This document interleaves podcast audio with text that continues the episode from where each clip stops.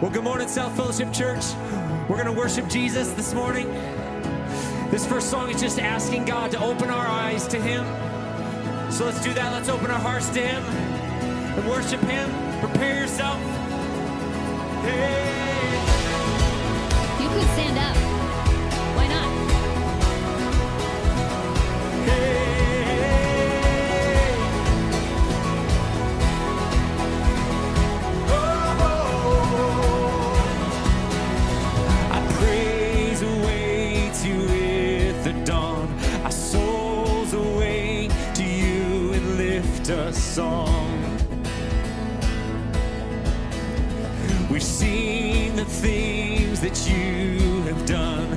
still we know the best is yet to come.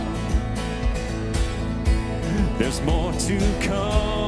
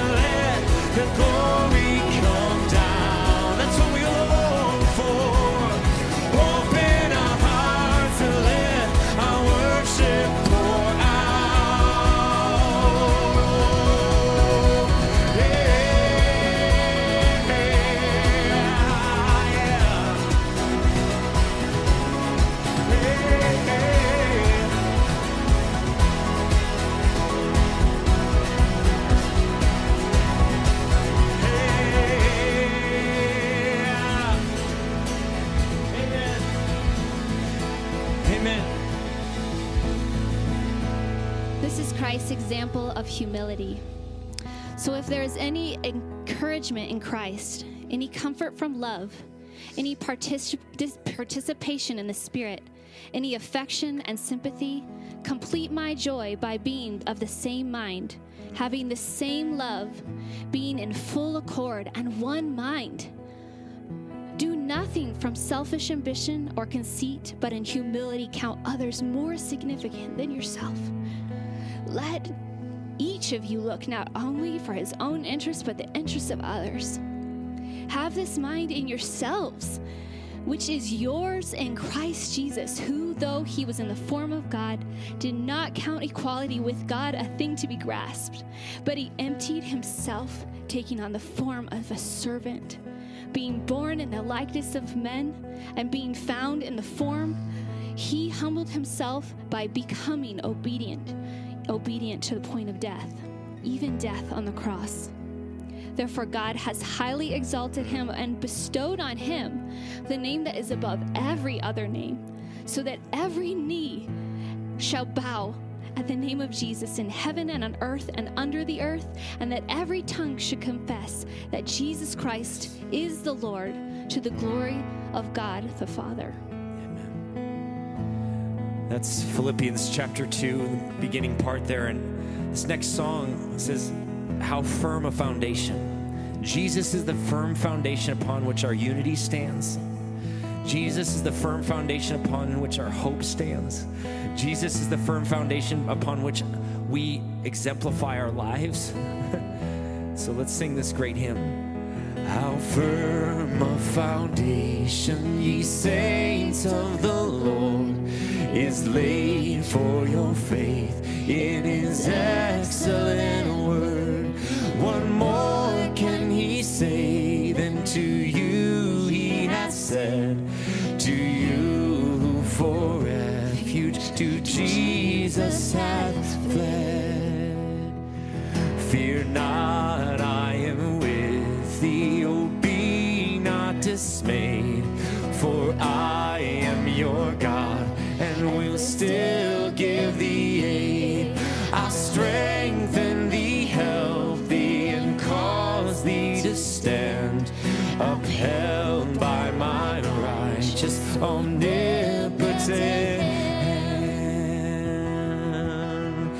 this with me. You are steadfast. You are steadfast, God. Remind yourself. And we trust our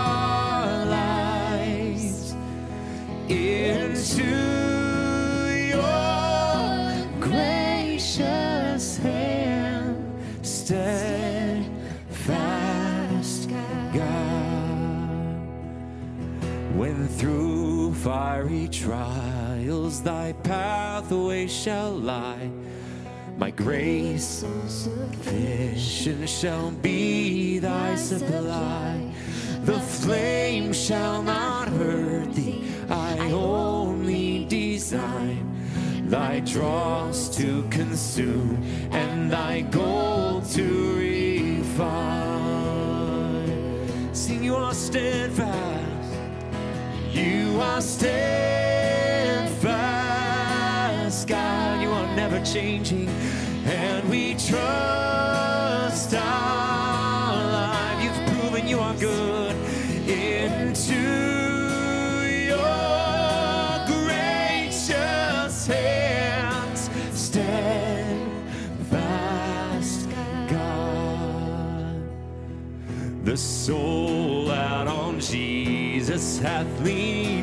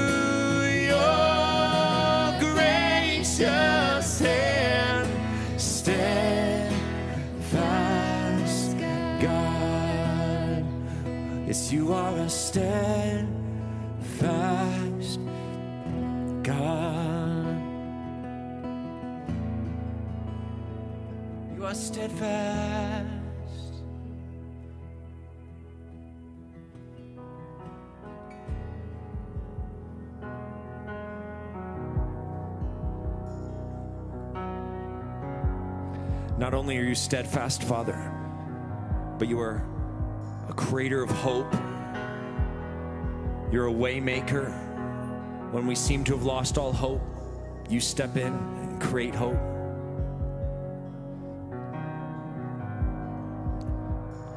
You are here, moving in our midst.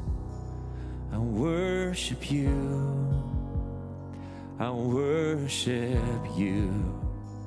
You are here working in this place. I worship you. I worship you. You are here.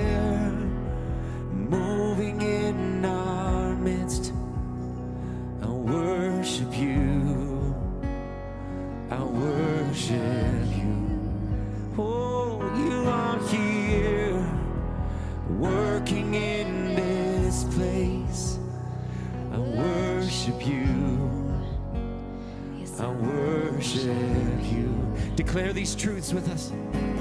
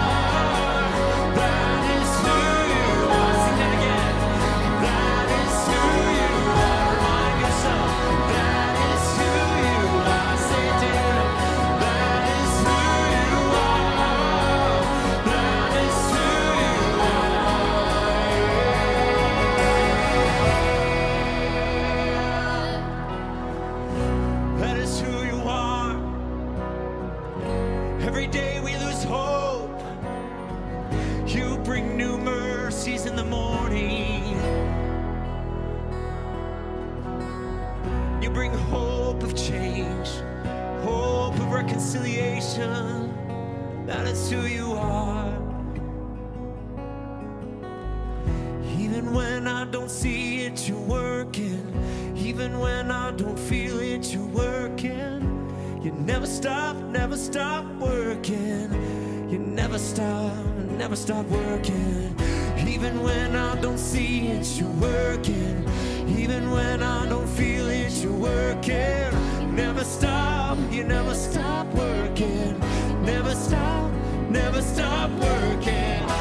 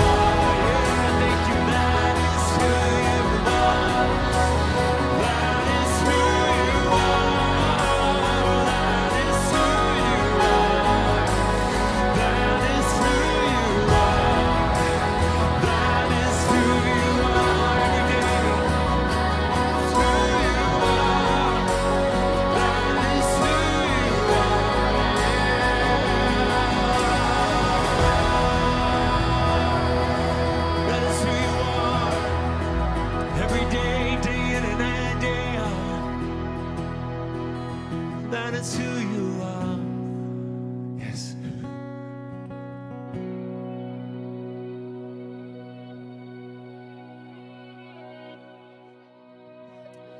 Well, happy Mother's Day, South.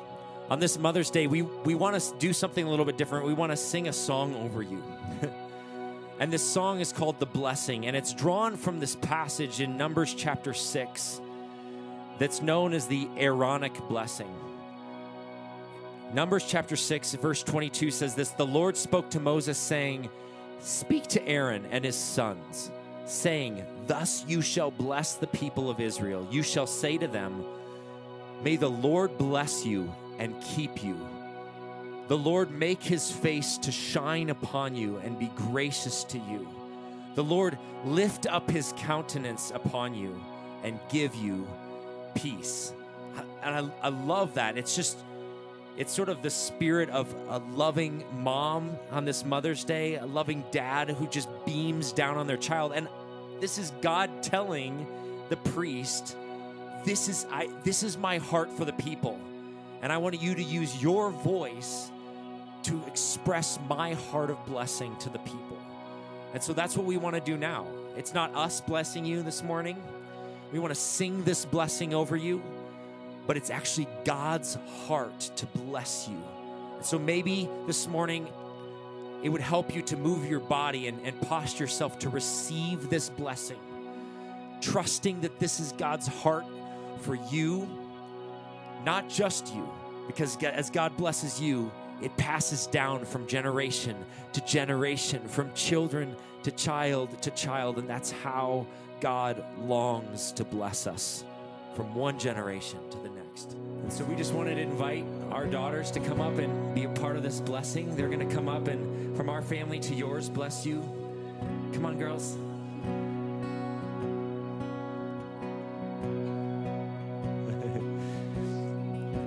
from our family to yours, we want to bless you.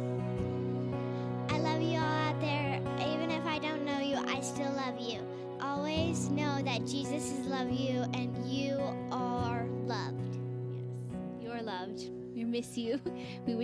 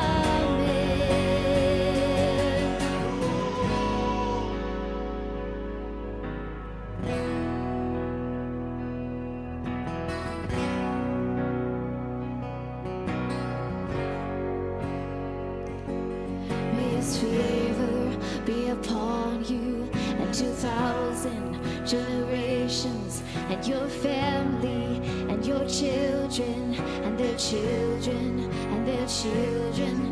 May His favor be upon you and a thousand generations and your family, and your children, and their children, and their children. May his favor be upon you, and a thousand generations, and your family, and your children, and their children, and their children. May his favor be upon you, and a thousand generations, and your family, your children, and their children, and their children. May his presence before you, and behind you, and beside you, all around you, and within you.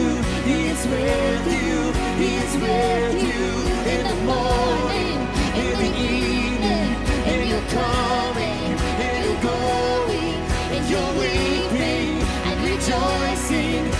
for you, He is for you, He is for you,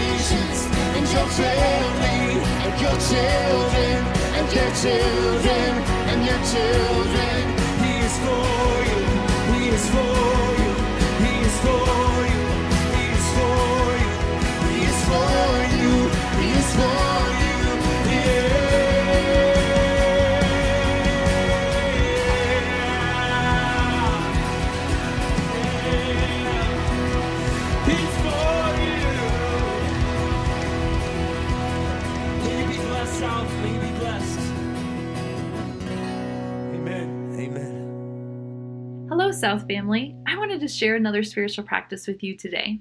This is good for anyone, but especially kids. Remember, a spiritual practice is when we connect with what's in our heart, with our mind, and our hands, something our whole body can do. Today, I want to focus on prayer. Prayer is just talking to God, like I'm talking with you right now. It's telling God what's going on in your life, asking for help, thanking and praising Him, and even seeking forgiveness. You don't have to know any fancy words. You just simply share what's on your heart with God. So here's a simple way to help you to know how to pray for different people in your life by using your hand. It's called My Five Finger Prayer. So, first, we're going to use the thumb, which is the closest to us, and that's going to help us to remember to pray for our family and friends. So, your prayer might go something like this Thank you, God, for my family, my friends. Protect them and give them joy. Next is our index finger or our pointer finger, and this represents those who teach, instruct, and heal us. So you might say, Thank you, God, for my leaders and teachers who point the way for me to go. Give them rest and clear minds. Next is our middle finger, which is our tallest finger, and that represents our leaders in power, such as the president. So you might say, God, give the police, government, and military wisdom and strength. Next is our ring finger, which is also our weakest finger, and that's to help us to remember those who are weak. So you might say, God, strengthen those who feel weak, those who are struggling or in need. Help me to see them and offer help when I'm able. Last is our pinky, which represents you. So this is the time to pray about the things that you know are going on in your life. So you might say, God, help me learn your ways, surround me with good friends, strengthen me in mind, body, and spirit. Remember, this is just a guide, a way to help you to know how to pray for those in your life. You might want to be more specific with names, or you can be general like I was. But I want you to remember that prayer is simply just talking to God, but it's also listening to God. So today I encourage you to share with God what's on your heart, but also take time to listen to what God might want to share with you.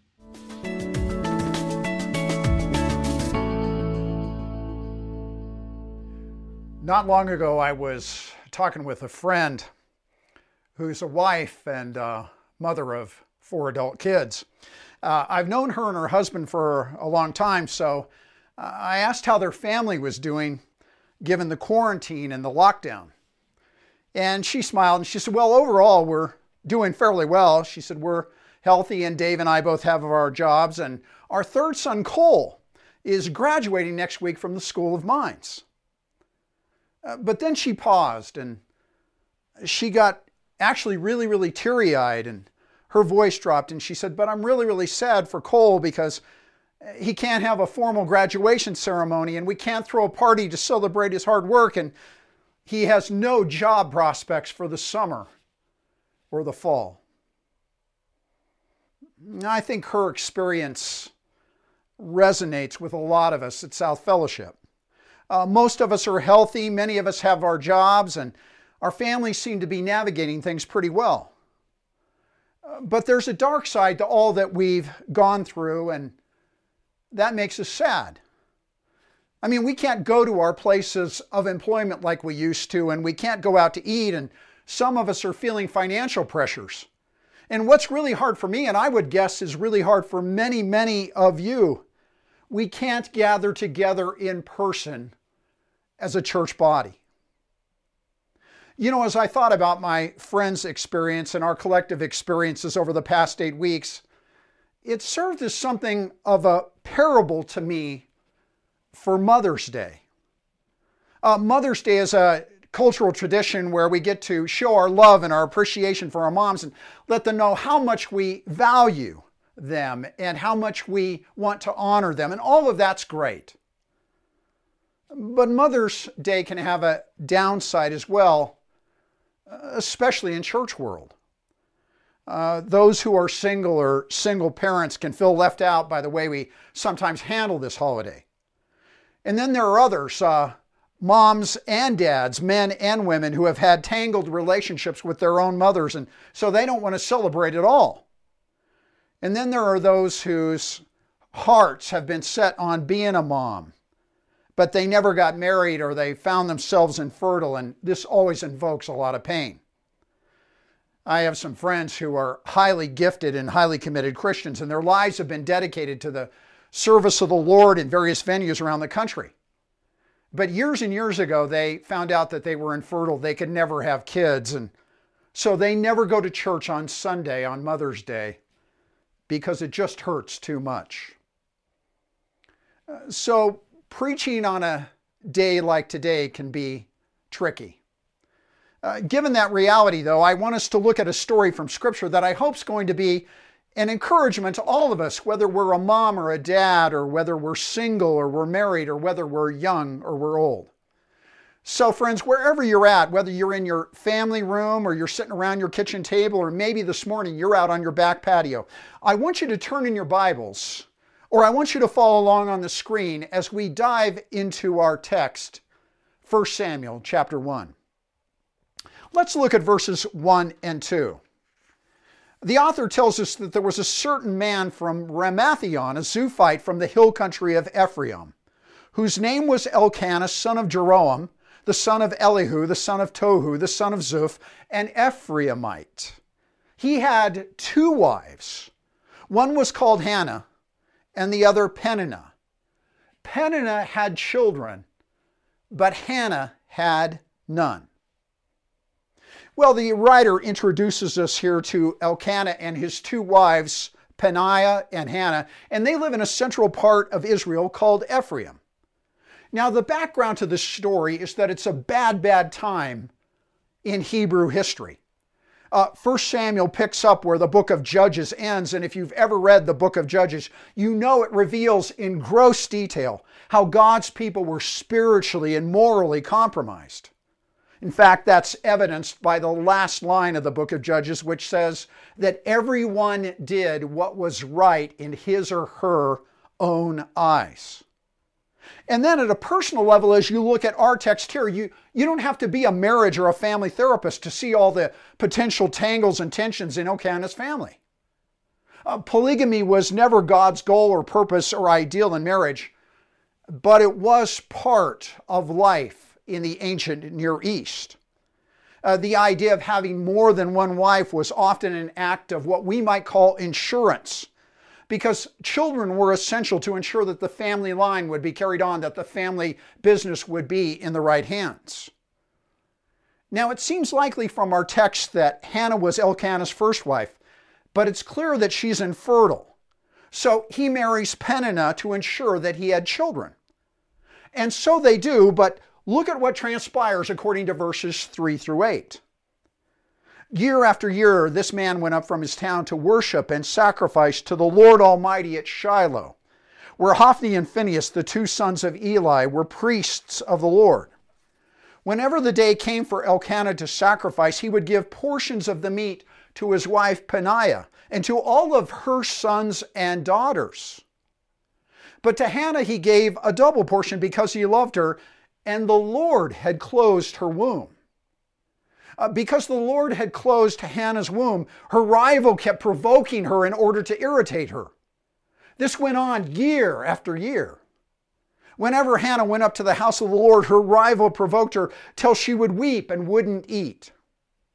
Her husband, Elkanah, would say to her, Hannah, why are you weeping? Why don't you eat? Why are you downhearted? Don't I mean more to you than ten sons? Now, not only is Hannah infertile, but Peninnah is a baby factor, and the more children she has, the more she rubs the salt of that into the wound of Hannah's heart. I mean, it doesn't take too much imagination to see Peninnah doting on her children with a smirk on her face. And then she looks at Hannah and she says, Oh, Hannah, dear, I know how hard it is that you haven't been able to have kids. But really, dear, it's a, it's a blessing in disguise. I mean, after all, I have so many. I just don't know how we're going to feed them all not only is Hannah infertile, not only does she have to endure the emotional abuse of Peninnah, but this always happens during what was supposed to be the best time of the year, the annual pilgrimage that everyone in Israel made to Shiloh to worship the Lord. Uh, this was to be a time of celebration, of eating and drinking and fellowship and joy. But it was nothing but absolute torture for Hannah all she can do is weep and grieve. And in her grief, she has absolutely no appetite whatsoever. Elkanah, with the best of intentions, sees this and he tries to comfort her, but his words just bounce off of the emotional wall of her pain and her sadness. You know, maybe this morning, in your own way, for your own reasons, you can relate to Hannah's heartbreak. Some of you in this church have never been able to have kids, and maybe the pain of that is still deep down in your heart, and you can resonate with Hannah. Or maybe for others of you, there's a situation going on in your family right now and it's causing a lot of distress, a lot of pain, a lot of grief. I mean, families are often messy, like Hannah's was. And that can really hurt, and that can hurt for a long time. Maybe some of you here have lost a job or you lost a business due to the virus shutdown. And now you're at the end of your resources and you're facing a mortgage payment or a rent payment with more to come. Uh, one of Melanie's and mine's Sunday night rituals is every Sunday evening we set up our trays down in our family room and we eat our dinner and we watch the CBS News show 60 Minutes. In this past Sunday night, uh, Scott Pelley was interviewing a woman in New York City who had spent years and years building out this incredibly successful catering business. But then the coronavirus shutdown came and she's lost everything. The business is gone. And as Pelley conducted the interview, this, this woman struggled to hold back her tears and keep calm. But as we watched this and we, we watched her pain coming across the screen, it, it just broke our hearts. And at the end, Scott Pelley asked her how she kept going, and she said, Well, fortunately, my husband still has his job, and we rely on our faith. Well, in the face of her own pain, her own heartbreak, Hannah does the exact same thing. Look at verses 9 through 11. Once, when they had finished eating and drinking in Shiloh, Hannah stood up now Eli the priest was sitting on his chair by the doorpost of the Lord's house. In her deep anguish, Hannah prayed to the Lord, weeping bitterly. And she made a vow, saying, Lord Almighty, if you will only look on your servant's misery and remember me, and not forget your servant, but give her a son, then I'll give him to the Lord for all the days of his life, and no razor will ever be used on his head. Well, after the celebratory meal of worship, Hannah gets up and she walks to the edge of the house of worship, and there she just pours out her heart to the Lord. Uh, friends, let's notice the language that is used here. She's in deep anguish, she's weeping bitterly. And then she makes what's known as the Nazarite vow that if the Lord gives her a son, he will be given back over to the Lord as God's man for the rest of his life. Now, from our cultural perspective, we might be tempted to think that this vow was Hannah's attempt to bargain with God and uh, try to manipulate God in some way or another to giving her what she wanted. But that's not what's going on here at all. I mean, we need to remember that even if the Lord is to honor her request and give her a son, when that son uh, is, is given back to the Lord, he's not going to grow up and be around to take care of her in her old age after Elkanah dies. He's not going to be around to take over Elkanah's business. He's not going to be around to protect her from Peninnah or maybe even Peninnah's children. Friends, this is a prayer that she prays of intense, white hot devotion. She wants to know Lord, will you remember me in the midst of my heartbreak and my pain and my infertility? Lord, do you hear me? If you give me a son, I'll hand him right back to you because he's yours. And what I find fascinating about Hannah's prayer is that it's made to the God who allowed her heartbreak to happen. I mean, we already read back in verses 5 and 6 that the writer has told us twice that it was the Lord who closed her womb. And yet here she is humbly bowing before him as his servant, pouring out her heart in tears and anguish and grief, because she knows that he's sovereign and he's the one who can open what he closed. So she runs to him and she lays it all out with a white hot intensity that is breathtaking in its honesty. This prayer, this prayer from the depths of her anguish, from the depths of her heart, is so outside the bounds of the standard Hebrew ritual of worship that's going on around her and that's been going on the last few days that it causes Eli the priest to look askance at her, to misjudge her. Look at verses 12 through 14. As she kept on praying to the Lord, Eli observed her mouth. Hannah was praying in her heart and her lips were moving, but her voice was not heard. Uh, Eli thought she was drunk and said to her, How long are you going to stay drunk? Put away your wine. Now it's interesting, she doesn't get defensive, she doesn't get belligerent. She just very openly, very honestly tells Eli about her emotional condition and her pleading with God. As she says here in verse 15, Not so, my Lord. I'm a woman who's deeply troubled. I have not been drinking wine or beer. I was pouring out my soul to the Lord. Don't take your servant for a wicked woman. I've been praying here out of my great anguish. and grief. Uh, one of my favorite groups of Christians in the history of the church are those saints who lived in the late 16th and early 17th centuries in England and North America called Puritans. Uh, one of the reasons I like the Puritans so much is because they highly valued the Bible and they really took preaching seriously. But another reason I like the Puritans is because they were big time prayers. They'd pray a long time in church. They'd pray a long time in family devotions at home. When they were alone, they would pray a long, long time. And they had a saying that they used to encourage each other to pray, and it was pray until you've prayed. What they meant by that is pray from the heart, be honest, be forthright. Pray some prayers of white hot devotion because you're talking to the King of the universe who sees everything, who controls everything, and He loves you and He has you in the palm of His hand. Oh, friends, Hannah knew that. And so, in the midst of her heartbreak, she pours out her soul to Almighty God and she begs Him to act. And wherever we're at today, whatever the issue is that we're wrestling with, I want to encourage all of us to do the exact same thing. This is an unusual, somewhat strange Mother's Day in 2020. So, whether we're wrestling with a family issue, an infertility issue, we're tangled up with some kind of a sexual issue or maybe a business issue, whether it's a health issue we're dealing with or a church issue of some kind, or maybe we know somebody who's wrestling with coronavirus. Let's do what Hannah did. Let's pray some white hot prayers of devotion to our sovereign God. Let's throw ourselves on His mercy. Let's, let's beg Him to act.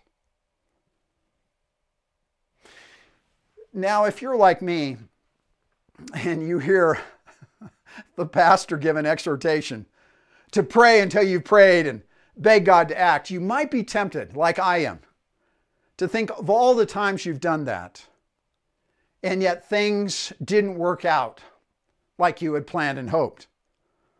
Maybe, just maybe, maybe you're, you're sitting there in your living room or sitting there around the kitchen table or sitting out on the back patio and you're thinking, you know, I prayed for my mom to be healed and she wasn't, and that's why Mother's Day is always really, really hard for me.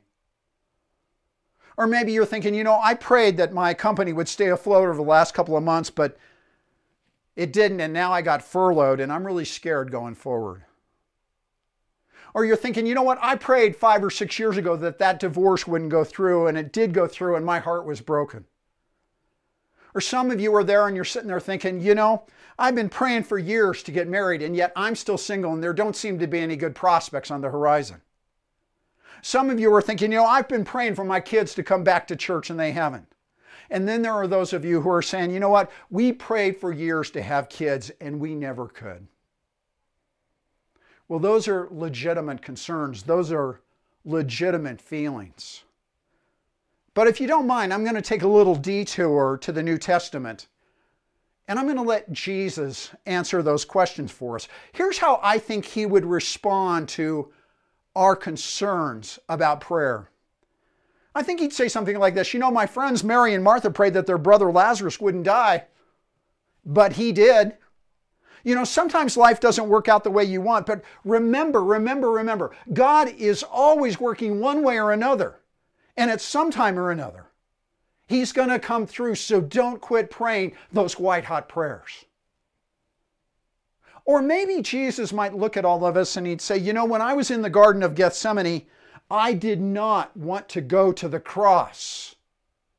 And I prayed with white hot t- intensity and I begged the Father to take that cup from me. But he said, No, you're my only son. And you got to go to the cross because the sins of all the people at South Fellowship need to be atoned for. And you're the only one in the universe who can do that.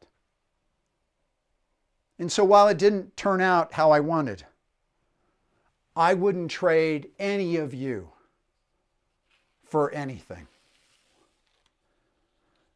Friends, both the Old Testament and the New Testament teach us some twin truths that we've got to get a grip on if we're going to pray these intimate, devoted, heartfelt, white hot prayers in the midst of our pain and our crises and our sorrow. One of those truths is that God is completely sovereign and He runs the universe from the biggest galaxy down to the smallest microbe, and He always knows what's best. A second truth is that He loves you and me. He went to the cross for you and me, and He wants to hear our prayers because we all matter to Him. And here's what's really encouraging, at least it is to me. This story of Hannah, the heartbroken wannabe mom, shows that when we begin to pray those intimate, intimate, devoted prayers of tears and anguish, where we pour out our hearts to the Lord and we, we lay ourselves before Him and we beg Him to act, when we do that, things begin to change. Uh, first of all, we begin to change. Look at verses 17 and 18. After Hannah's given her answer back to Eli about what she was doing in her prayers, Eli answered, Go in peace, and may the God of Israel grant you what you've asked of him. And she said, May your servant find favor in your eyes. Now look at this next statement. It's amazing. Then she went away and ate something, and her face was no longer downcast. Well, if you've ever gone through a season of heartbreak and grief, you know that a lot of times you don't feel like eating. And Hannah had been so distraught by her infertility and Peninnah's abuse that even when Elkanah tried to give her the very best of their food at the offering, she wouldn't touch it. But now, after she's changed, her countenance has changed and, and she wants to eat. And friends, remember, keep in mind here that she has no idea whatsoever at this point if her request will be granted. But now she's different. She's been changed. What we need to recognize is there's a spiritual and emotional dynamic at work when we throw ourselves uh, on the mercy of God and we beg Him to act on our behalf. Very often, He starts to change us.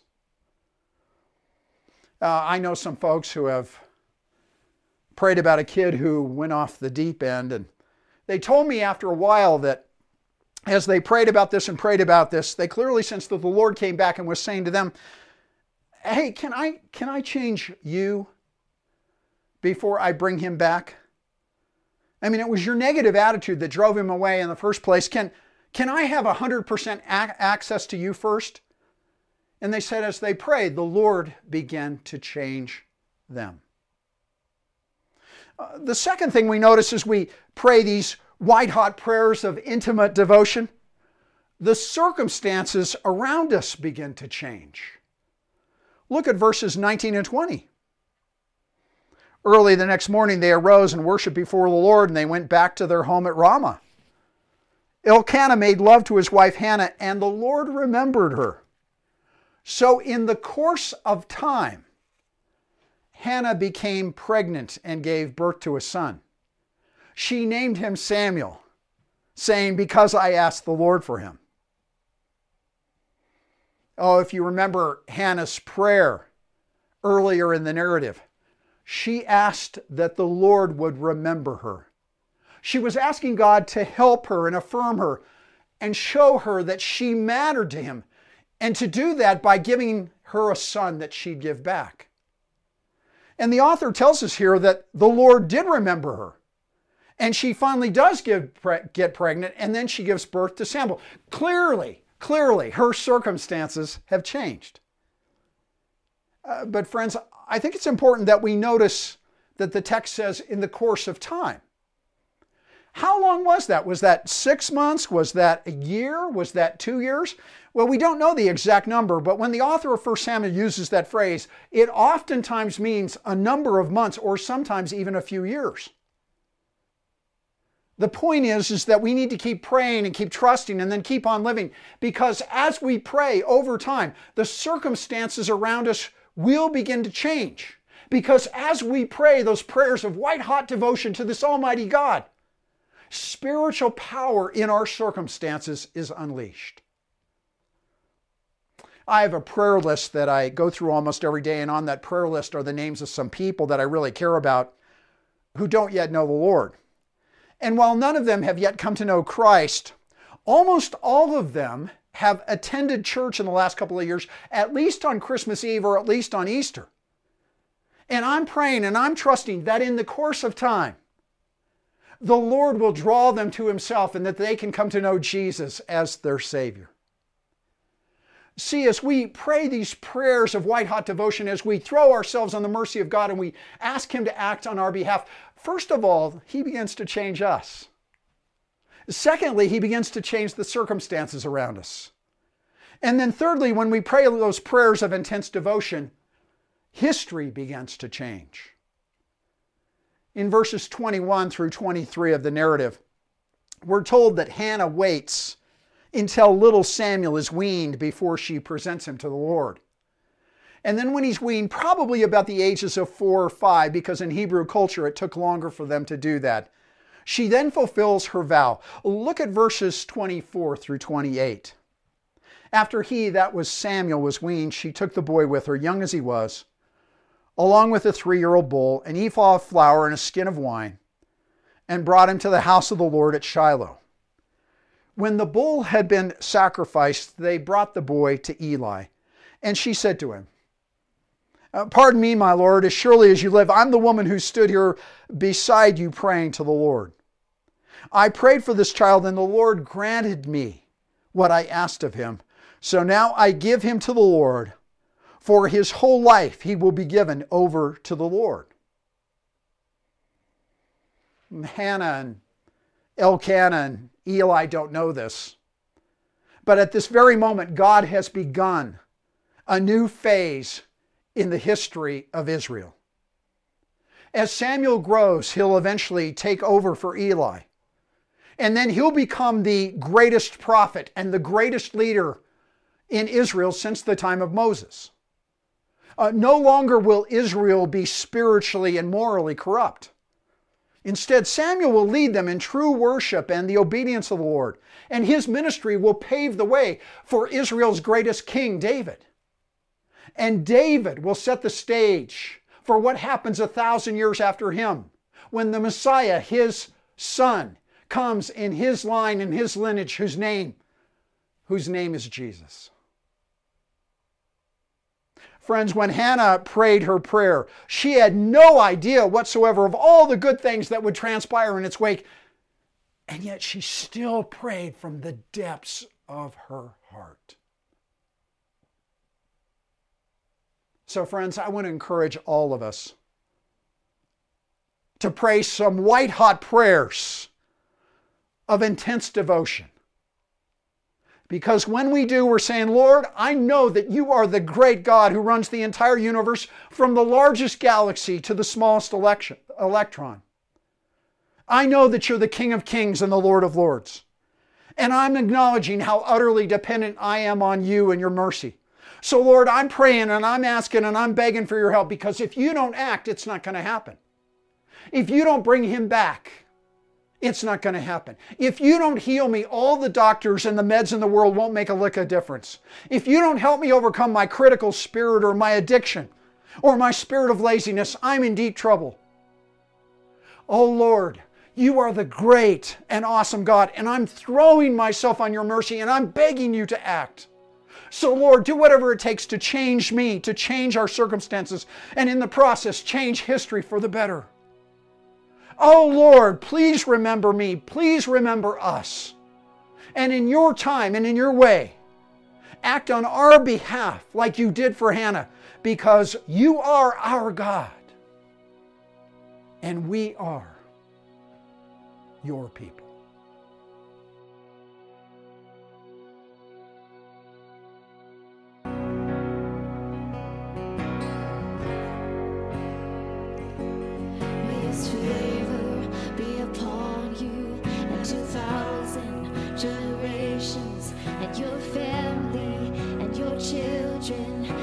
Children, and their children. His favor